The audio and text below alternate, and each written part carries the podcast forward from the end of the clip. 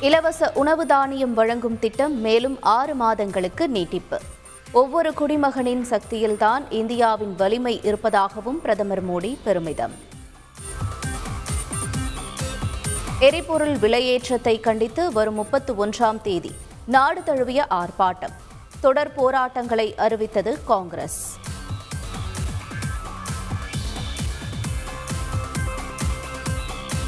சென்னையில் பெட்ரோல் ஒரு லிட்டருக்கு நாற்பத்தி ஏழு காசுகள் அதிகரித்து நூற்று நான்கு ரூபாய் தொன்னூறு காசுகளுக்கு விற்பனை.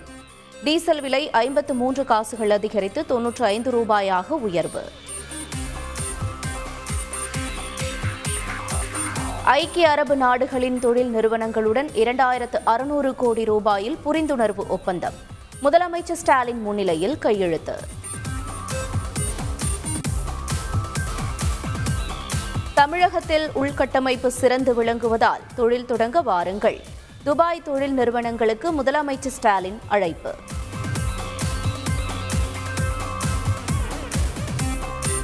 முதலமைச்சருக்கு அடுத்த இடத்தில் இருப்பதால் அதிகாரத்தை பயன்படுத்தி மக்களின் தேவைகளை நிறைவேற்றுவேன். நீர்வளத்துறை அமைச்சர் துரைமுருகன் பெருமிதம். அதிமுகவில் இன்று இருபத்தைந்து மாவட்டங்களுக்கான அமைப்பு தேர்தல். கட்சி நிர்வாகிகளுடன் எடப்பாடி பழனிசாமி ஆலோசனை. சென்னையில் பேருந்து நிழற்குடைகளில் விளம்பரம் செய்ததில் நானூறு கோடி ரூபாய் ஊழல். முன்னாள் அமைச்சர் எஸ் பி வேலுமணி மீது அறப்போர் இயக்கம் குற்றச்சாட்டு.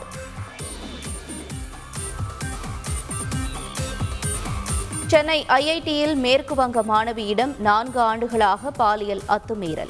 வழக்கை சிபிசிஐடிக்கு மாற்ற மாதர் சங்கங்கள் கோரிக்கை. ரஷ்ய அதிபர் புதின் அதிகாரத்தில் நீட்டிக்க முடியாது. போலந்து சென்றுள்ள அமெரிக்க அதிபர் பைடன் சாடல்.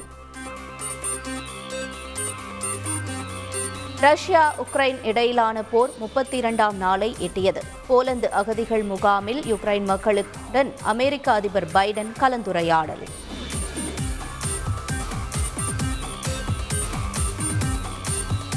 பொருளாதார நெருக்கடியால் பாதிக்கப்பட்டுள்ள இலங்கையில் தீப்பந்தம் ஏந்தி போராட்டம். பொதுமக்களுக்கு நிவாரணம் வழங்க கோரிக்கை.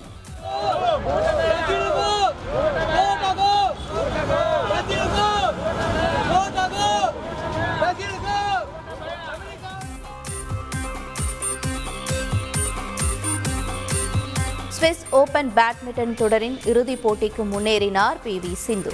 ஆடவர் பிரிவில் இந்திய வீரர் பிரனோயும் நுழைந்தார்.